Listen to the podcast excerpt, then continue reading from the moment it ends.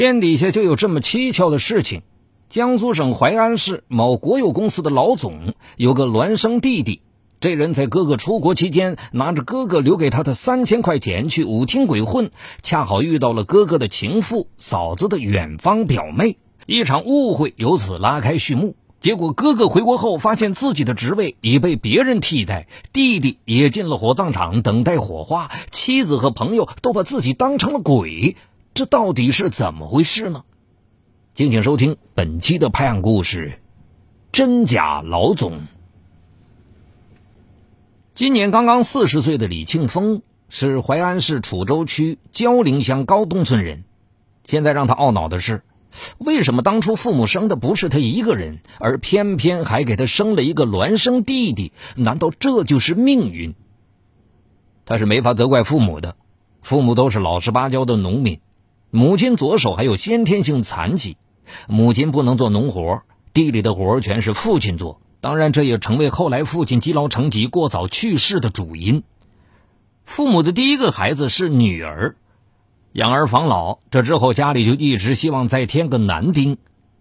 可这一等就是十三年，而且来的是一对孪生兄弟，弟弟叫李庆收，只比哥哥晚来这个世界四十分钟。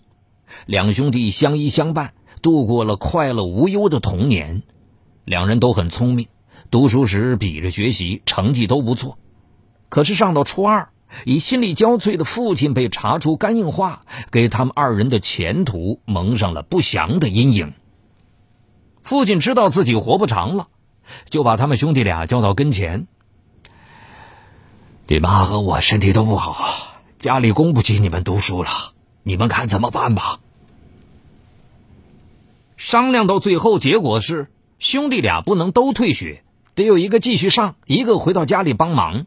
可两人都想上学，该咋办？母亲只好采用了一个最合理的方式抓阄。结果，哥哥抓到了上，弟弟抓到了休。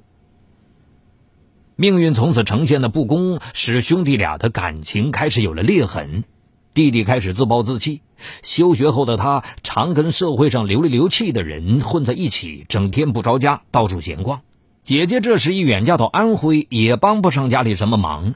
可怜父亲病逝时，两个儿子竟然一个都没在跟前。当时李庆峰上大四，哥哥当然看不惯弟弟的行为，可刚要开口责骂，弟弟就说：“好啊，你是个孝子，你干脆退学回来照顾父母算了，我去替你读书。”李庆峰气得直翻白眼儿，无话应对。靠着舅舅和姐姐家的接济，再加上那时上大学不像现在收费这么高，李庆峰才顺利的读完了大学。毕业后被分到当时的淮安市乡镇企业管理局工作。李庆收见哥哥现在发达了，吃穿不愁，可他还得在家供养母亲，就跟哥哥说：“你把母亲接到城里吧。”这时的李庆峰刚进单位，自己住的还是宿舍，哪有功夫照顾母亲呢？就说：“你再等等，我这边有困难。现在我每个月给你三百块钱，你先帮忙照顾着，等我条件好了再接母亲过来。”李庆收爽快的答应了。可是，在收到三百块钱后，他没给母亲花过一分，全拿去吃喝嫖赌了，钱花光了，就再找借口向哥哥要。母亲气得生了病，一年后撒手人寰。李庆峰怒了，他认定父母的死都跟弟弟有关，就常骂弟弟，也不再给他钱了。弟弟说：“ 你有什么了不起的？不就是进了城吗？要不是我当初让你读书，你现在的一切都该是我的。让你老婆跟我睡都不过分。”李庆峰气得自此再也不愿跟弟弟来往。李庆收后来没了钱，还去找哥哥，可这个哥哥干脆连面都不愿跟他见，不见就不见。李庆收也懒得去理这个哥哥了。一个人手中权力的增加，伴随的往往是欲望的膨胀扩大。李庆峰在局里兢兢业业干了十几年，从科员变成科长，直到官至副处级。这时，他的欲望也开始膨胀了。他的前妻是在他刚进单位时认识的，那时是人家挑他，而不是他挑人家。而他现在官越做越大，也开始嫌弃已人老珠黄的前妻，怎么看怎么不顺眼，两人就吵架，最后离了婚。那是二零零三年夏天的事儿。离婚不久，李庆峰立马像脱缰的野马，开始寻找更加合适的伴侣。他挑中了在一家公司当会计的女孩鲁燕。鲁燕比他年轻八岁，不光人漂亮，家庭条件也相当好。他感到很满意，两人闪电般结了婚，婚后还保持着婚前的感情。二零零四年三八妇女节，他们家还被社区评为模范家庭。可这时，李庆峰又遇到了另外一个女孩，女孩名叫刘长玲，算起来是妻子鲁燕的远方表妹。当时刘长玲二十一岁，因为大学毕业后一直没找到工作，通过表姐鲁燕的关系求到了李庆峰的头上。鲁燕没想到他引狼入室了。二十来岁的姑娘，当然会显得妻子相形见绌。李庆峰从第一次见刘长玲就有了将其据为己有的心。他跟他的话题很多，比如现在大学起了什么变化，比如他以前如何努力考大学。这些话题是跟只有初中毕业的鲁燕在一起所没有的。李庆峰暗想：哈，女人真的是永远是下一个好啊。他用语言、眼神，包括肢体动作，表达着对她的喜爱。同样出身寒门的刘长玲，慢慢竟接受了这个表姐夫。他想，只要能找到好工作，现在先受点委屈也没人知道。再说，他可能真的喜欢自己，说不定自己能替代表姐呢。可李庆峰对刘长玲说了：“你知道。”我是在官场上混的人，有老婆孩子，而且已经离过一次婚了。现在的妻子还是你的表姐，所以我暂时不可能离婚娶你。只怪我们相识的太晚。刘长龄黯然伤神的说：“他不会纠缠的。”李庆峰很满意这个情人。把他安排到淮安市一家工厂当上了文员，隔三差五的他们会去开房，李庆峰会给留一些钱作为补偿。鲁燕对表妹跟丈夫偷情的事一无所知，他听别人说李庆峰在外面有作风问题，还跟他大闹过几次，甚至反映到领导那里，但这种事儿哪有人敢捅出去？时间长了，李庆峰想，如此下去，自己早晚会坏在妻子手里，不如转到企业去，一能捞到钱，二不会影响仕途。于是，二零零四年末，他主动要求到市属某企业任职，担任副厂长。恰好二零零五年初，企业改制股份制公司，他一下就被董事会任命为总经理。当了老总的李庆峰，感觉自己的春天已经来了。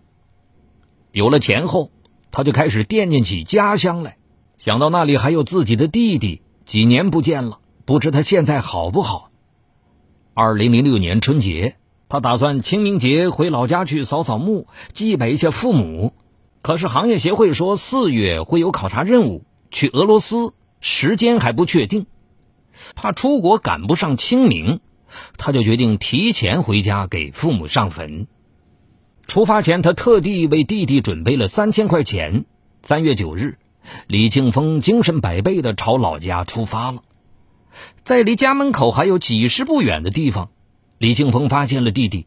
他蹲在墙根处，头发散乱，衣服脏烂，让李庆峰有些目不忍睹。李庆峰简直不敢认这个弟弟，他叫了一声“弟弟”，弟弟疑惑的看着他，像是看一个陌生人。毕竟他们好几年没联系了。再去看家里的老宅时，李庆峰不由得心酸起来，因为那宅子实在过于破败，似乎一阵风就能把它吹倒。进了屋，里面只有一张床，外加一个灶台，脏兮兮的被子，黑乎乎的锅。他问弟弟：“这些年是怎么过来的？”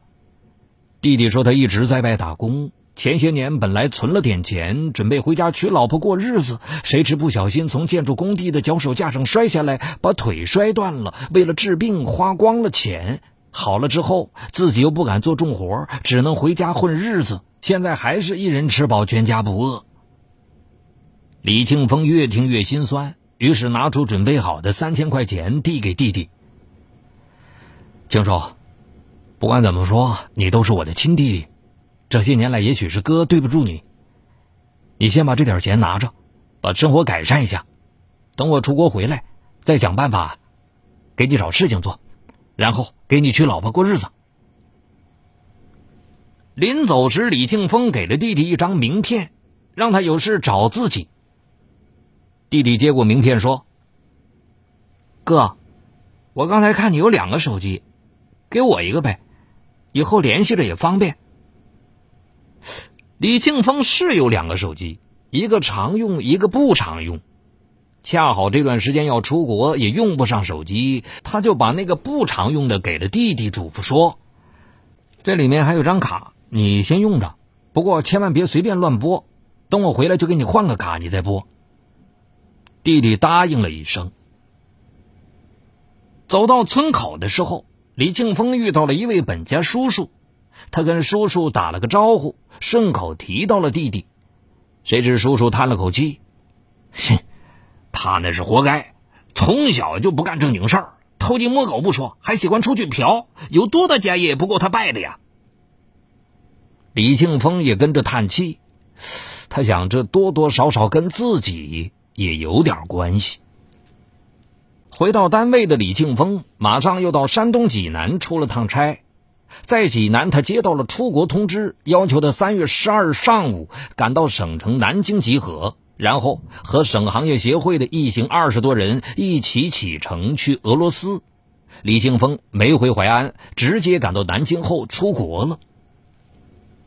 再说李庆收，其实他对哥哥撒了谎。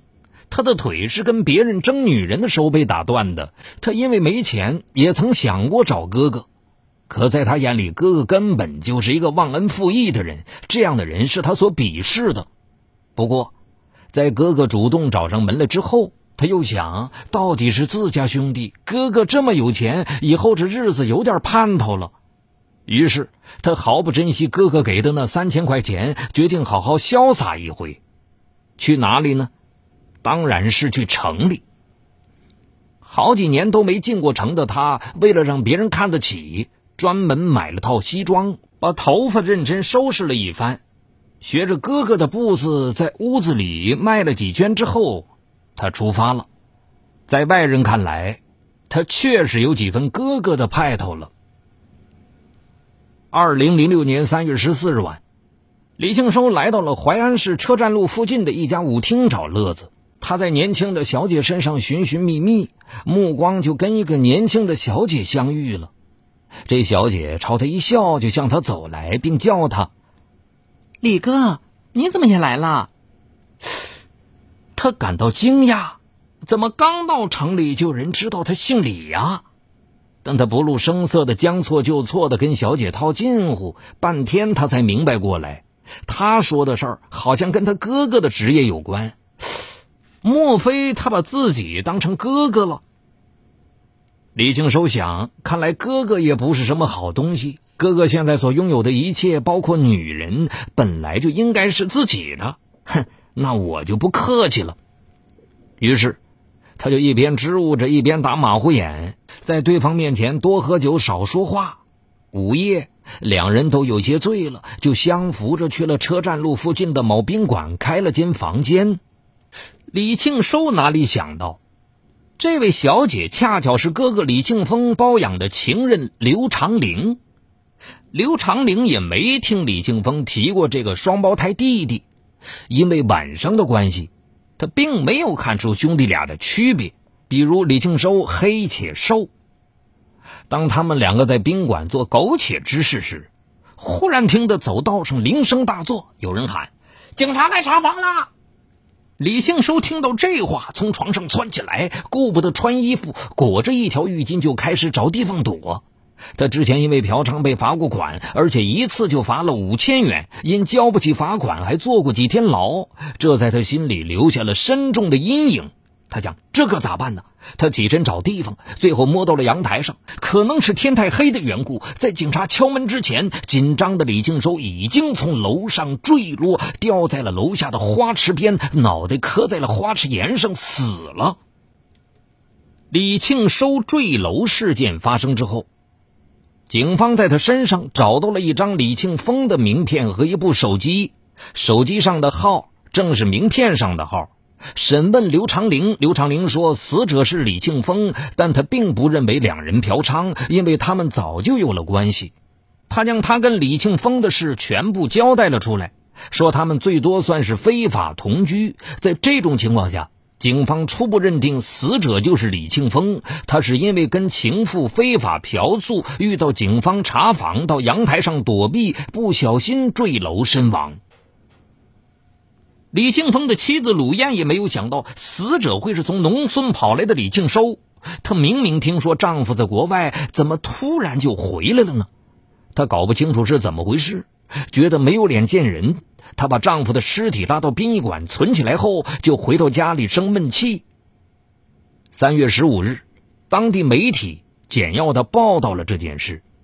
李庆峰所在的公司也很快知道了李庆峰朴小姐从楼上掉下来摔死了。他们都知道李庆峰出国了，但并不十分清楚他什么时候私自返回的。现在事实摆在那儿，李庆峰已经死了，而且因为那种事儿，为了公司的声誉，他们不便张扬，谁也不好说什么。但公司不能没有总经理。三月十七日，经董事会研究。有一位姓杨的副总经理暂时代理了李庆峰的职务，主持公司的日常工作。三月十九日，李庆峰从俄罗斯回国，飞到上海后改乘列车回淮安。在车上，他打电话给单位，让司机小刘到车站接他。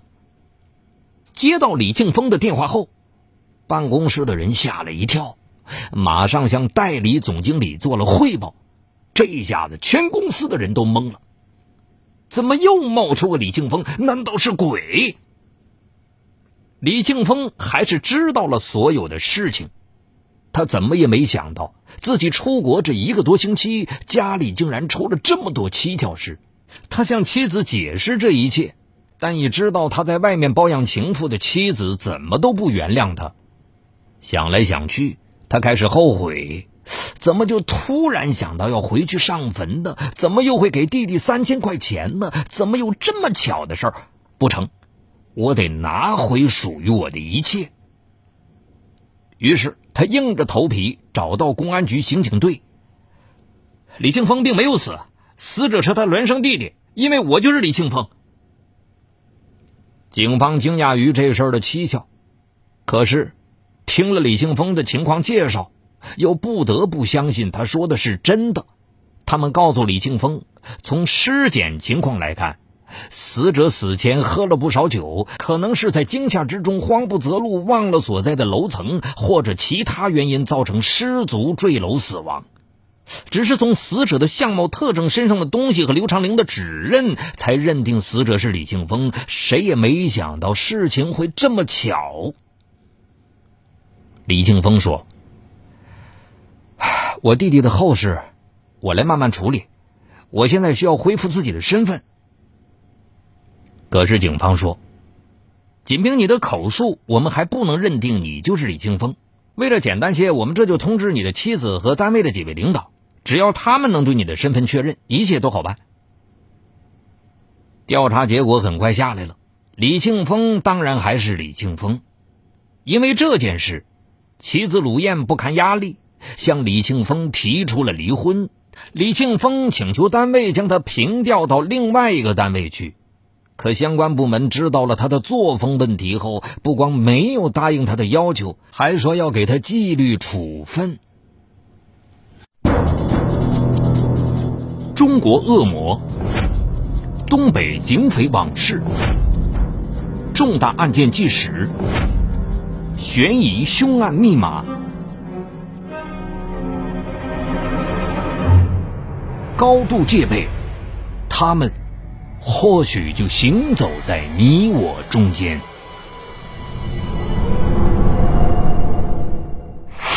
雷鸣故事会带你直击犯罪背后的人性深渊。